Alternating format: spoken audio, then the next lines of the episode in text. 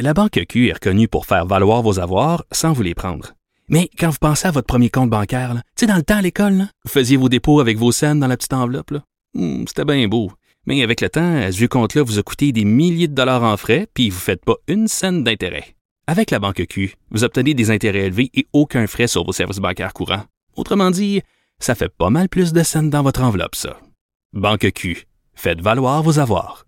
Visitez banqueq.ca pour en savoir plus. Geneviève Peterson, la seule effrontée qui sait se faire aimer. Jusqu'à 15, vous écoutez Les effrontés. Pamela Dumont est là et on va nous parler de cette influenceuse américaine qui a ramassé de l'argent pour lutter contre les incendies en Australie en posant flambant nu. On en a un petit peu parlé cette semaine. On parlera euh, également euh, de la responsabilité qu'ont ou pas les influenceurs. Mais avant, euh, Pamela, salut, bonne Allô, année. bonne là, droit- année. là, après le 10 janvier, il faut que j'arrête de souhaiter bonne année. Euh, je- euh, non, mais j'ai fait beaucoup le suivi sur l'affaire Gabriel euh, Massif. On en a parlé Mm-hmm. tout le temps des fêtes, tout le long de la semaine. Et évidemment, euh, les journalistes français sont sur son cas. Il y a des nouvelles informations qui sortent chaque jour.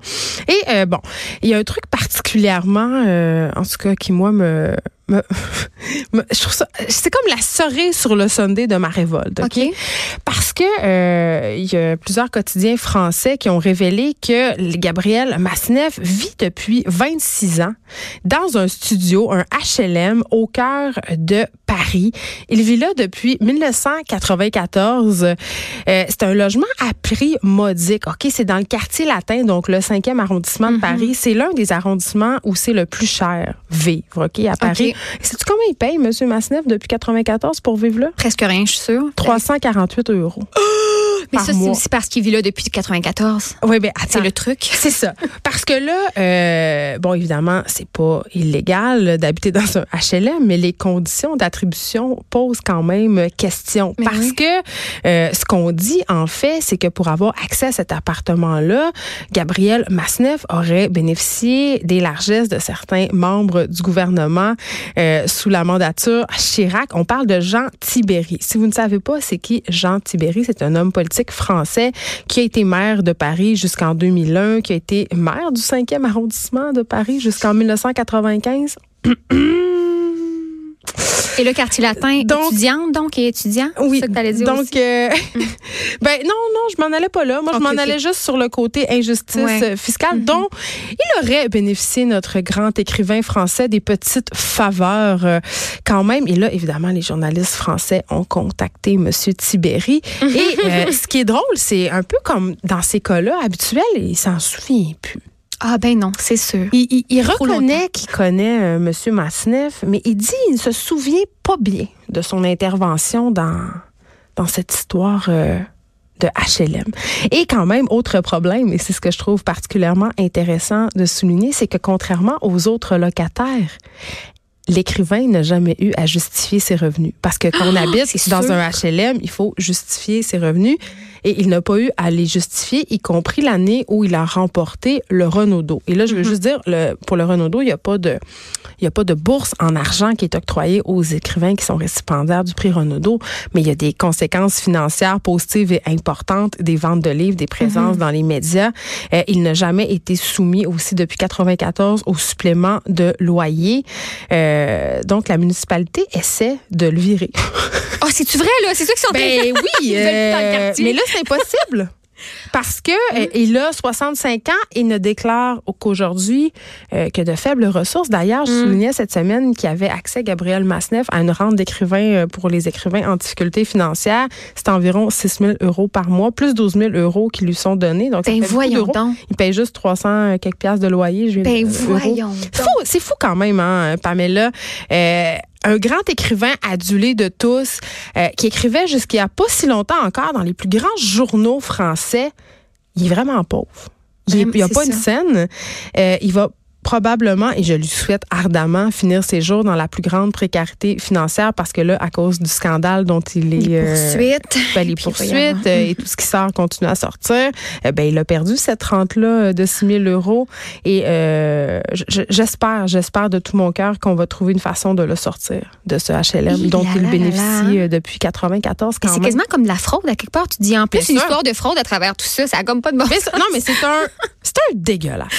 Oh. Bon, fait va, que on entend parler longtemps, Voici les dernières nouvelles de Gabriel Massenet. C'est pas joyeux, joyeux. on fait un petit update à chaque jour. C'est comme un, un mauvais feuilleton. on OK, euh, revenons au cas de cet influenceur euh, C'est plus américain. olé olé ça.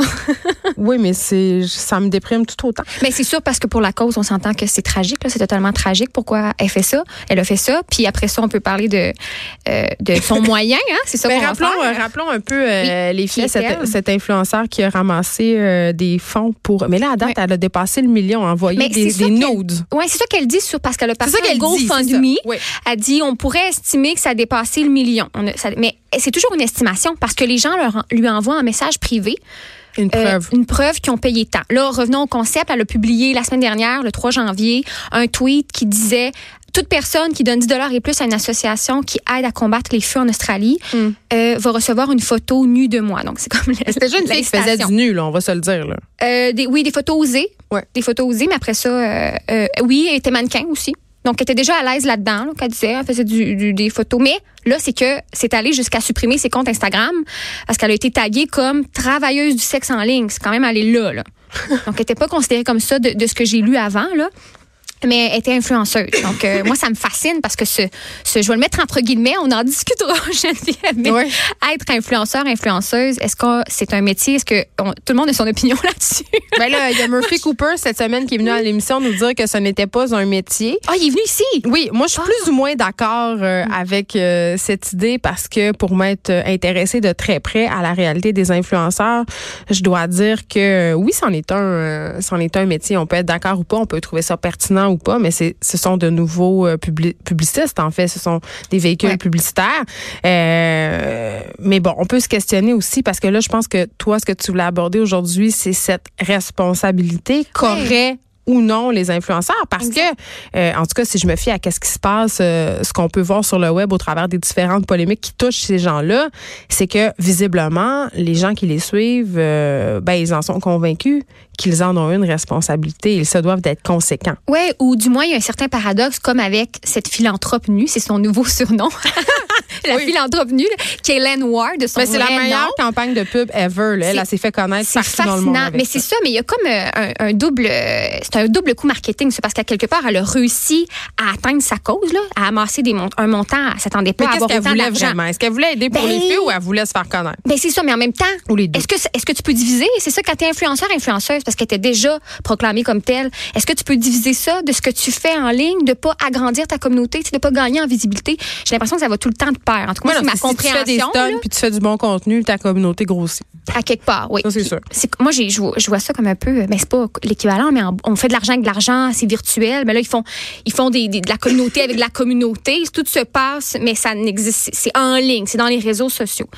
Euh, donc, elle, c'est ça, c'est à se questionner. C'est sûr qu'il y a un petit malaise parce que ça a polarisé certaines personnes. Il y a des gens qui ont fait, mais mon Dieu, comment tu peux faire ça? Comment tu peux? À jamais, il va y avoir des photos nues d'elle partout dans le monde, là. Wow. Partout dans le monde.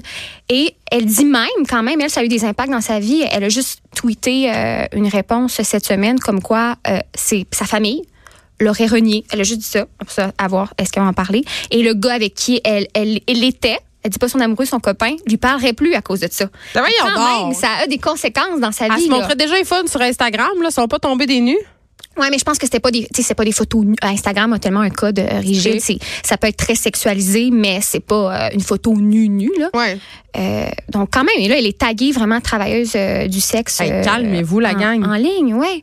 Donc euh, ça se questionnait, puis ça se questionnait aussi. Moi, j'ai ri sur le coup pour le moyen, là, pas pas la cause évidemment. Là, on rappelle, il y a eu euh, c'est l'Irlande, je pense qu'ils disent l'équivalent de ce qui a été brûlé en Australie c'est 52 énorme, là. 000 kilomètres carrés. C'est énorme, ça n'a pas de bon sens. On peut voir des, des visualisations 3D là, de tout ça. Il faut euh, faire attention faut parce qu'il y a beaucoup de fausses photos qui circulent. On l'a dit tantôt Oui, avec la- le chef euh, dans 5 minutes de contenu Baptiste Zapérin. Oui, c'est bon ça. Puis de la visualisation, c'est pas des photos là, tu sais, des une simulation. C'est des projections. Des projections, c'est pas des photos. C'est quelqu'un qui a fait de la cartographie tout ça. on se reprend. Puis, euh, euh, donc, il y, a aussi des morts, 26 humains, je pense, qui sont décédés, plus d'un milliard d'animaux. Fait que c'est quand même euh, énorme. Mais, donc, oui, elle a eu un coup de pub très, très, très fort. Mais après ça, c'est se questionner. Pour ça, je voulais qu'on en parle aujourd'hui. Est-ce que les influenceurs et influenceuses ont une responsabilité? Si on se pose la question, on peut tous savoir. ben, comment il s'appelait cette semaine-là? Murphy, Murphy, Cooper. Murphy Cooper. Murphy Cooper a sûrement son opinion aussi là-dessus. Mais ce qui est fascinant, c'est qu'elle, a le réussi. Mais en même temps, si c'est des jeunes filles, par exemple, qui voient ça puis qui le prennent dans un autre contexte, le contexte peut être gratifiant parce que ça a fonctionné. Mais tu dis la responsabilité que tu donnes là-dedans, est-ce que c'est est-ce que ça banalise ben, C'est le bon vieux, euh, à mon sens, Pamela Dumont, c'est le bon vieux débat. Euh, est-ce que les personnalités publiques ont à se prononcer ou pas sur les différents enjeux, sur les questions politiques? C'est-à-dire quand tu as un certain pouvoir médiatique, quand tu es populaire, quand tu as accès à une tribune, ben est-ce que tu te dois de prendre position? Et c'était tellement drôle, je sais pas si tu as vu euh, les Golden Globes. mais dans le discours d'ouverture de Ricky Gervais, il a un peu niaisé ça en disant, écoutez là, vous sentez surtout pas obligé de faire un grand discours émotif sur la cause environnementale, l'Australie, parce qu'on le sait tous que vous avez même pas un secondaire 5. Là. Ben, évidemment, il n'y a pas de secondaire 5 parce que aux États-Unis, c'est pas le même système scolaire, mais ce qu'il voulait dire, c'est que, tu sais, calmez-vous, c'est pas parce que vous êtes des personnalités publiques que votre parole vaut mieux que les autres. Au contraire, vous êtes en majorité sous-scolarisés. Vous n'êtes pas des experts de la question climatique. Sauf qu'on dirait qu'effectivement, euh, il y a plusieurs personnalités publiques aux États-Unis, euh, même au Québec aussi, on en a qui se servent de leur pouvoir, euh, de leur visibilité pour passer des idées, encaisser des chèques aussi mm. et porter des causes sur leurs épaules. Est-ce que c'est une bonne ou une mauvaise chose? Est-ce que quand tu es public, tu as la responsabilité de prendre position? Moi, je pense que non quand t'es pas obligé de prendre que la responsabilité de la cohérence puis de mais quand tu te nommes influenceur influenceuse aussi ben Là, quand tu parles de cohérence, tu fais à, référence à Alanis Desilets. Euh, parce que justement, juste pour ceux qui n'ont pas suivi, là, Alanis Desilets, il y a quelques mois, a fait un post sur le fait qu'elle était tellement éco-anxieuse qu'elle n'aurait pas d'enfant. Et là, cette semaine, elle faisait un post pour euh, pendant le temps des fêtes euh, avec elle était associée à une grande pétrolière pour aller visiter sa famille. Mais tu sais, je suis absolument certaine que si on remontait Pamela Dumont, nos deux fils Facebook, notre présence Instagram, on trouverait moult contradictions c'est sûr. Mais moi, ce qui me fascine, si on dit qu'il n'y a pas de responsabilité, c'est que c'est quand même ton but d'influencer. C'est pas juste qu'on parlait de célébrité. Le, moi, je pense que une responsabilité vis-à-vis du public auquel tu t'as. Euh, tu sais, si ton following, c'est des jeunes filles de 12 ans, ben, tu arrange-toi pour être un bon modèle pour elles. Oui, mais c'est ça. Mais sur quoi on juge un bon modèle? Parce que moi, je suis. Ben, si tu fais la promotion de la drogue et de l'alcool, puis du sexe en condom, c'est pas ça. OK. Mais on s'en. c'est un exemple un peu extrême. Oui, c'est ça, assez catégorique. Mais je pense aussi, c'est parce que moi, j'ai de la misère à comprendre c'est quoi être influenceur, influenceuse. Peut-être parce que j'en suis pas beaucoup, puis je suis déconnectée. je suis sûre que mes parents ont encore plus de misère, par exemple. Mais euh, le cas des célébrités. Non, mais les influenceurs, c'est juste des célébrités web. Oui, c'est tout. C'est le même principe qu'une vedette de cinéma. Oui, mais ça se construit différemment quand même parce que la personne qui a fait du, du euh, qui a une expertise qui, qui, qui, est à Hollywood, qui a fait des films, ok, elle a pas une expertise dans ce qu'elle peut prendre parole dans son discours des Golden Globes comme ça a été critiqué dans euh, le discours humoristique. Oui. Mais ça reste que ça n'a pas été comme ça qu'ils se sont construits par rechercher de la notoriété. Ça a été par leur talent ou leur expertise. Alors que de ce que je comprends, du moins, euh, corrige-moi si je me trompe, un influenceur, une influenceuse ça va être vraiment la quête de notoriété qui va l'avoir mené là et pas le contraire. Ben, je trouve que c'est une vision un peu boomer de. ah, OK. Eh ben, super, je suis boomer aujourd'hui. c'est rare. boomer, c'est ça que j'ai envie de dire. Ouais. Non, mais en fait, euh, c'est un préjugé qui est quand même largement répandu que ce qui anime à la base les influenceurs, c'est cette quête de célébrité. On s'entend que si tu veux être influenceur et en faire un métier, euh, c'est peut-être pas tant la célébrité qui t'intéresse que le nombre de likes, parce que plus tu as de gens qui vont te suivre, plus tu vas avoir accès à un potentiel de générer de l'argent qui va être grand. Ça, c'est une chose, mais euh, on a trop tendance, à mon sens, à penser que c'est facile de devenir influenceur, alors que pour devenir populaire, pour avoir beaucoup de, de suiveurs, hein, comme on dit, ben il faut être capable de générer du contenu puis du bon contenu. Parce que si tu es juste poche, ben il y a personne qui va te suivre. Donc ça prend un certain talent et tu remarqueras que les influenceurs qui, qui sont très populaires, les influenceurs qui, qui ont des millions d'abonnés, ils ont un créneau, ils ont une politique éditoriale très très précise. Après on peut remettre en question la pertinence du contenu qu'ils publient. Il y a des influenceurs beauté. Il y a des filles sur Instagram que leur trend, c'est de se montrer en bikini. Euh, mais, tu sais, je veux dire, n'empêche que ils font leur travail et ils le font bien. Puis la célébrité, oui, c'est clair que c'est un, une finalité, mais est-ce que c'est le premier objectif? Ben, c'est parce que tu te dis influence. Ben, si tu t'étiquettes comme tel. Mais là, les influenceurs influenceur, détestent se faire appeler OK, influenceurs. la plupart du temps, c'est péjoratif. Ben, je pense que c'est nous qui les avons appelés comme ça. Eux, ils, s'appellent producteurs de contenu. Et c'est ce qu'ils sont en général, tu sais. Euh, mais je suis consciente. Puis, tu sais, c'est sûr que quand on voit aller des gens comme Alanis Desilets et au Baudouin, tout ça, euh, qui sont qui sombrent souvent dans le ridicule, c'est difficile de donner de la crédibilité à ces gens-là. Mais si on regarde les YouTubers, ce sont des gens qui sont excessivement compétents, qui partagent du contenu qui souvent euh, est pertinent. Sais, on peut critiquer euh, des chaînes de beauté, dire que ça sert à rien le maquillage puis tout ça, mais des filles comme Cynthia Dulude, euh, qui sont des maquilleuses, ont drôlement bien tiré leur épingle du jeu sur YouTube puis ont su quasiment, bâtir des empires. Ils ont des brands de maquillage à leur nom maintenant. Donc, ça peut devenir un métier, ça peut être aussi pertinent. Je trouve que c'est une vision assez réductrice que celle de dire que les gens qui sont influenceurs ne sont animés que par la célébrité. Je veux dire, les influenceurs, c'est pas tous des anciens candidats d'OD. Non. non, évidemment. Mais c'est sûr que, en tout cas, j'ai trouvé des catégories là, d'influenceurs sur Internet. Puis on peut même aller voir les influenceurs du Québec, influenceurquebec.com, euh, je pense.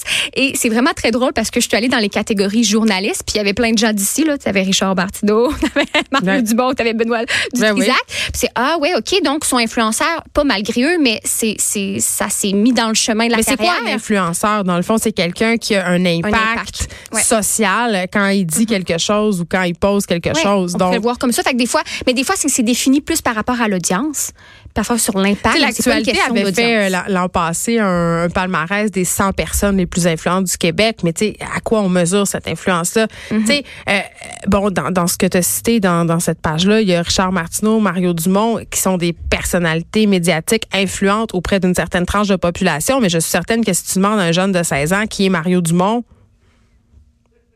Oui, mais là, c'est sûr que c'est pas son influenceur à lui. entends-tu entends-tu mon silence? oui, il y a une petite mouche qui vole. Ben, c'est, ben, c'est la- où est-ce que je m'en vais avec ça, c'est que euh, on sépare de plus en plus l'influence par tes niches. Tu sais, on, ça devient tout, très niché tout ça. Donc, euh, ça me fait toujours un peu sourire quand on catégorise qui influence qui, pourquoi, c'est quoi le degré d'influence. Tu sais, c'est sûr qu'une personne qui a un million de followers sur YouTube euh, influence drôlement plus les gens. Ces gens sont following que moi. Tu tu comprends? Pourtant, on a tous les deux un pouvoir différent. Et toi, en ce moment, t'influences par le médium de la radio. Exact. Mais j'aimerais ça rebondir aussi sur ce que tu as dit, c'est le discours de Ricky Gervais, c'est ça? Oui. Euh, je l'ai écouté, c'est vrai, je, me- je l'ai écouté puis j'ai écouté des Bon, elle s'en rappelle à cette heure. Non, mais j'ai pas écouté les Golden Globes parce que Ah. ça a tellement circulé sur les réseaux sociaux. Euh, et moi, je suis plus, j'ai adoré euh, son discours, j'ai trouvé fascinant, mais je suis plus ou moins d'accord quand même avec euh, avec ce qu'il disait sur la formation des, des, des acteurs parce que c'est Parce des que tu as acteurs une actrice, ça tu venu te chercher, ça? non, mais moi, je suis formée. Fait que moi, je suis pas. Il y en a beaucoup à Hollywood qui ne sont pas formés. Ouais. Mais ce que je veux dire, c'est qu'ils sont, ils sont talentueux et souvent, pourquoi, quand ils prennent la parole, c'est en tant qu'individuel. Il y en a là, mais qui, qui disent, je vais vulgariser une situation, c'est arrivé. Mais Michelle Williams, à son discours, qu'elle a parlé qu'on a compris qu'elle s'est déjà fait avorter, par exemple. Ouais. C'est très personnel. C'est pas moralisateur. C'est pas moi, j'ai compris quelque chose. C'est je peux vous parler et c'est ce qu'ils font de mieux. Parler à travers un discours qui est émotif, qui est individuel. C'est ce qu'ils font quand ils font des rôles. Mais parfois, ça donne lieu à des dérapages. On a parlé euh, notamment de Gwyneth Paltrow avant que tu arrives ici. Ah oui, oui. T'sais, euh, t'sais, avec le pouvoir euh, vient de grandes responsabilités. Ça termine bien, je trouve, ce segment. Pamela Dumont, merci. Je vous souhaite un excellent week-end, tout le monde. Moi, je vais aller soigner ma voix. Je vais essayer d'arrêter de vous tousser d'en face d'ici lundi. Vincent Dessureau suit dans quelques instants. Et avec euh, la fin de semaine, va venir le retour de Mario Dumont lundi. Oh! Qu'on pourra lui demander euh, s'il pense qu'il influence euh, les jeunes de 15 ans. à lundi, tout le monde.